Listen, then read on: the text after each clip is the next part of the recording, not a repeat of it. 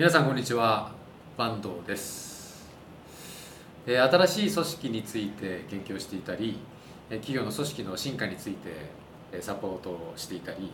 手放す系ラボというオンラインコミュニティを運営してましてそこで学び合ったり実践し合ったりするような活動をやっています。久保さんよろしくお願いします。お久しぶりです。お久しぶりです。ちょっとディスタンス気味でね。ディスタンス気味で、はい、予定に近づいていきそうだから、ヒートアップしたら、ヒートアップだお願い。つば止めつば止めようとそうです。ねはい。します。お願いします。今日はですねリモート時代の採用活動についてということで、えーまあ、コロナウイルスが収束しつつあるけど、まあ、この先元通りには戻らないだろうし、まあ、コロナウイルスがまた第2波第3波が来た時にどうするんだっていうこともあるんで今テレワークっていうところが会社としても導入するところが増えてきてるしなくならないじゃないですか、はい。今後こういうのが。こういう中で採用活動をどうやって考えていったらいいかっていうことですよね。はい。僕らもここれからまたねメンバーが増えていくっていうことになった時に採用どうしようかとかね思うじゃないですかどうやって募集かけようかとか。でも基本的にはあれですよね。なんか中途採用だったら、あの、私とかだったら仕事を探そうと思った時に、はいはい、働きたい職種のところにう求人情報みたいなのを見て、うん。そこで応募する感じでですん、けど、はいはいはい。それ応募した後の流れってことですよね。そうそうそうそう。応募その応募する時の仕方も一つあるよね。だから小野さんはもともとねマーケウェブマーケティングとか広報的な仕事とか、えーウェブのデザインっていう仕事を今やってくれてるけどはい。もともとそういう仕事やってたわけじゃないし。はい。だから、えーそういうふうに探さないようん、もう自分ができそうなところとか興味があることで探しますよね。そうだよね、うん、それからこれからはあのテレワークで働ける会社ないかなみたいあなー。いう応募の仕方増えてくるじゃないですか。はい。でもこの先絶対出勤しなきゃいけないみたいな嫌だなみたいな、うん。でそういうそうじゃない会社ないかなみたいないう探し方増えてくると思うんですよ。だそういう受け皿が会社の中にできておけばすごい採用しやすくなるじゃん。はい。で小野さんが、えーブレスカンパニーに来てくれた時も、えー毎日出勤するみたいなことじゃないから良かったみたいなとこあるよね、そうですね。うプライベートも充実しつたい。うん。仕事もまあちょっとの時間空いた時間でできるぐらいうん。の軽い感じの、ん最初ね。はい。でもともとはあのその店舗で働いてたから、はい。絶対出勤しないといけない、うん。だけどそれだとお子さんがどうしてもないがしろになっちゃうというか余裕もないしうお子さんが帰ってきた時にお帰りって迎えたいしみたいなこと言ってたよね、んはい。でそういう仕事ないかなみたいな。でもないかなって言った時探すの結構大変確かに。どんなキーワードなんでしょうね。在宅。子供をなんか受け入れなんだろう。今だったらうん。テレワークっていうふうに入れたらいいけどでも私は2年前だったけど2年前そういう言葉なかったじ私テレワークってなんか電話の仕事って初め思いましたもんね,、聞いた時に。リモートで仕事ができるっていうふうには連想しなかったし、うん。やっぱ本当ここすごいですね最近。ゃん最近テレワークねっていう言葉がもうみんなの中に染みついてきてますよね。そうね。うん。あとまあリモートワークとかね、いうふうに言ってるって、はい。今はそういう探し方がしやすくなってきたりあこういう仕事の仕方もできんだみたいなことを多くの人が気づき始めてるんで、はい。だから小野さんが今後新しい仕事をもし探すことになったらテレワークとか入れると思う。うん。でその時に OK みたいな仕事が出てきたらその中から選ぶし。確かに。そうなるともう全世界に広がるんですかそう会社の方が、そうよ。小野さんはもともとさたまたま同じマンションにうん編集長の大山彩子さんがいたからはい。その友達つながりではい。えリファラル採用でした。あれやらないでその時は僕らもまだどこでもいいみたいなところまで自由じゃなかったから、はい。結構出勤してもらわなきゃみたいな感じだったから。でも今だったらね別に極端な話福岡じゃなくても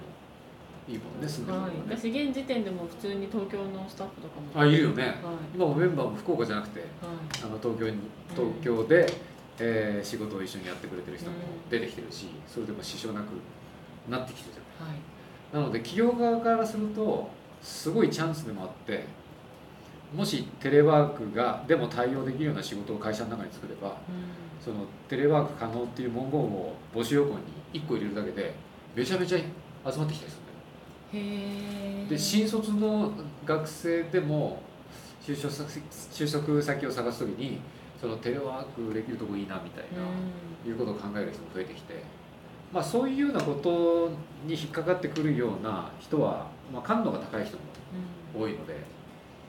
確かになんか柔軟な会社なのかなっていうイメージもありますよね。あテレワーク取りあれ入れてるっそうだよね。てことはうん。なんか新しいことをどんどん取り入れてくれて、うん。会社のメンバーが働きやすいような組織づくりをしているのかなっていう期待もありますね。あるよね、うん。だからその時点でその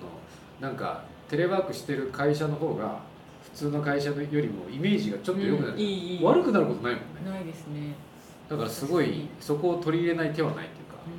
う会社によってはどうしてもあの製造現場があったり店舗があったりん。出勤しなきゃいけないっていうそういう業態はあると思うんだけどそういう業態でもあると思うよ。うん。テレワークでもできる仕事、は例えば小野さんやってくれてる広報の仕事とか、あとは企画の仕事とか、あとは人事とか総務の仕事とかは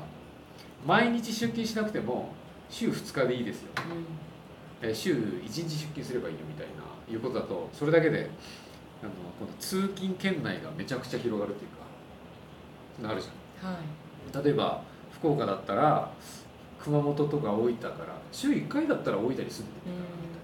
たいないう人とか首都圏だったら静岡とか長野県とか、うん。軽井沢に住んでて週に1回とか2回は通勤しようかなみたいないうことになると会社がその採用できる範囲がめちゃくちゃ広がってくるんで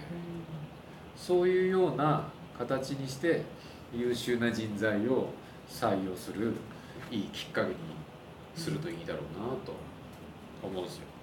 私あれですよね。採用にかかる費用もお互いも少なくて済みますよね。そうよ、なんかその交通費をかけもうん使っていくとか、うん。会議室借りるとか、うん。新卒採用とかって特にすごいじゃないですか、ね。もうほうなんかすごい会場国際会場とか借りて説明会したりとかうんするじゃないですか、そういうのもまあなくなっで来るね。てくるってことですよね。オンラインで説明会できたり、うん。オンラインで面接とかができれば、そういうコストも減らすことができるしあとはあのフルタイムじゃなくても、いやうちの今の仕事だったら週1日分の仕事でいいわとか、うん。週3日分でいいわというかいうことになったらこの人件費そのものも相手もそれでいい。とか副業してるからあの別にがっつりもらわなくてもいいですみたいなことだったら、そういう意味でもコストを抑えられる。本当ですね、特に中小企業だと広報の人材とかさ一年中仕事ないから例えば小野さんも今ねラボの広報やってくれてるけど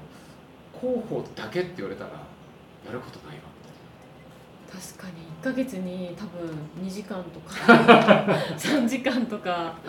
ぐらいですよね。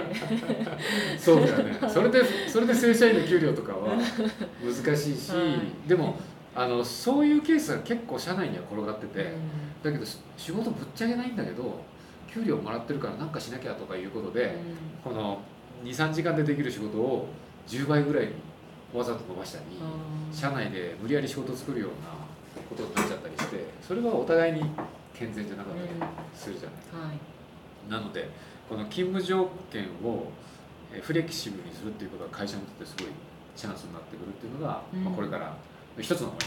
かなはあともう一つはまあこの採用活動って難しくなってくる側面もあってどの求人媒体に出したら集まってくるのかみたいなのもよく分かんない、い今現時点であるんですか？こうテレワークに特化した求人媒体みたいなある、あるんですか、うんまだ少ないね。うまだ少ないんでこれからあの増えてくるとは思うんだけど、ん。えーでもまあそういう求人が増えてきたらそこにも殺到するし確かに。でもそのテレワークでもいいやみたいな思ってる人が全員そこにいるかっていうとそうでもないし、SNS, SNS を使って、えー呼びかけていったりあるいはそのツイッターの中で、えー転職してそうな人を見つけてもう DM を送っていったり、うん。まあ、インスタでア,、ね、アップしてるうちに引っかかってきたりとかどんなところで引っかかってくるかわからないじゃん。あとはリファラル採用って言って、えー社員とか取引先の知り合いから採用になるとか、そのいろんなメディアを使って組み合わせていって採用活動をやっていくっていうのがポイントになってくると思うんですけどそれすごい大変なんだよね。人事の人がやるのは。うんなのででしかもその人事の人がテレワークしてたりしてるとその採用も一生懸命できなかったりするので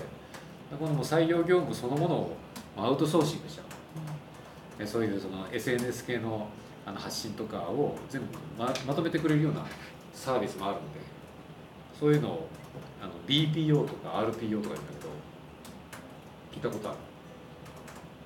BPO、RPO ですよね。B 何の略ですか？あ BPO はビジネスプロセスアウトソーシングう意味でそのビジネスのある業務をアウトソーシングしちゃおうとい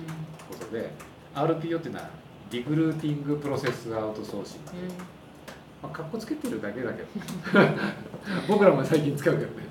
なのでリクルーティングに関する業務をアウトソーシングしちゃおうっていう、そういうのをまるっと受けてくれるような会社もあるし一部代行してくれる会社もあるから、まあ、そういうそのあの外部のプロにお願いしながら採用活動をデザインしていくっていうことができると、えー会社の負担も減らしながら、絶対そっちがいい。だって調べるところから始めないといけないってことですよね。大変じゃん。うあとどういうふうに募集を出したらうまく引っかかってくるのかとか、うん。そういうのももう自分たちだけでは分かんなかったりするんで。そういうのを組み合わせていく。だからそういうあの業採用業務で自分たちが足りないところとか手が回らないところとか思い切って代行うん。あのアウトソーシング出しちゃう。はい。それからこのテレワークに引っかかるようなえー職種を会社の中で、えー作り出していく。あるいはその柔軟な働き方に対応できるような体制を作っていくっていうことで他者と差別化がしやすくなるのでそうするとその地域の振りみたいなのもないので、仮にど田舎にある会社でも東京の人を採用できたりする可能性があるしね、本当ですね。う両方にとってもいいですね。なんかああいいなと思った会社でもあ東京かみたいなやっぱ東京しかないよなって今まで諦め諦めてた職種とか仕事でもそうやってテレワークができるってなったらそこにジョインできたりするってことですよね。そうだよね、うん。なので、まあ、そういった形うんでうん。採用活動をもう一回アップデートしていくっていうことをやっていくといいだろうなはい。まあ、僕らもね手放すラボとしてはそういうあの面白いことしたいっていうメンバーがいたら新たに増やしたいですしお待ちしてます。はい。しあのこの採用に関してもそういうサポートもやってるんでまあもし興味あれば問い合わせしてもらってもいいですしこういう情報提供とかもすることができるんで、まあ、よかったら問い合わせもらえたらいいかなはい、って感じですね。はい。それでは今回もご覧いただきありがとうございました。ありがとうございましたもし今年のね採用活動とかで悩まれてる方とかいらっしゃったら、うんまあ相談だけでもいいので、ねぜひお問い合わせください。はいよろしくお願いします。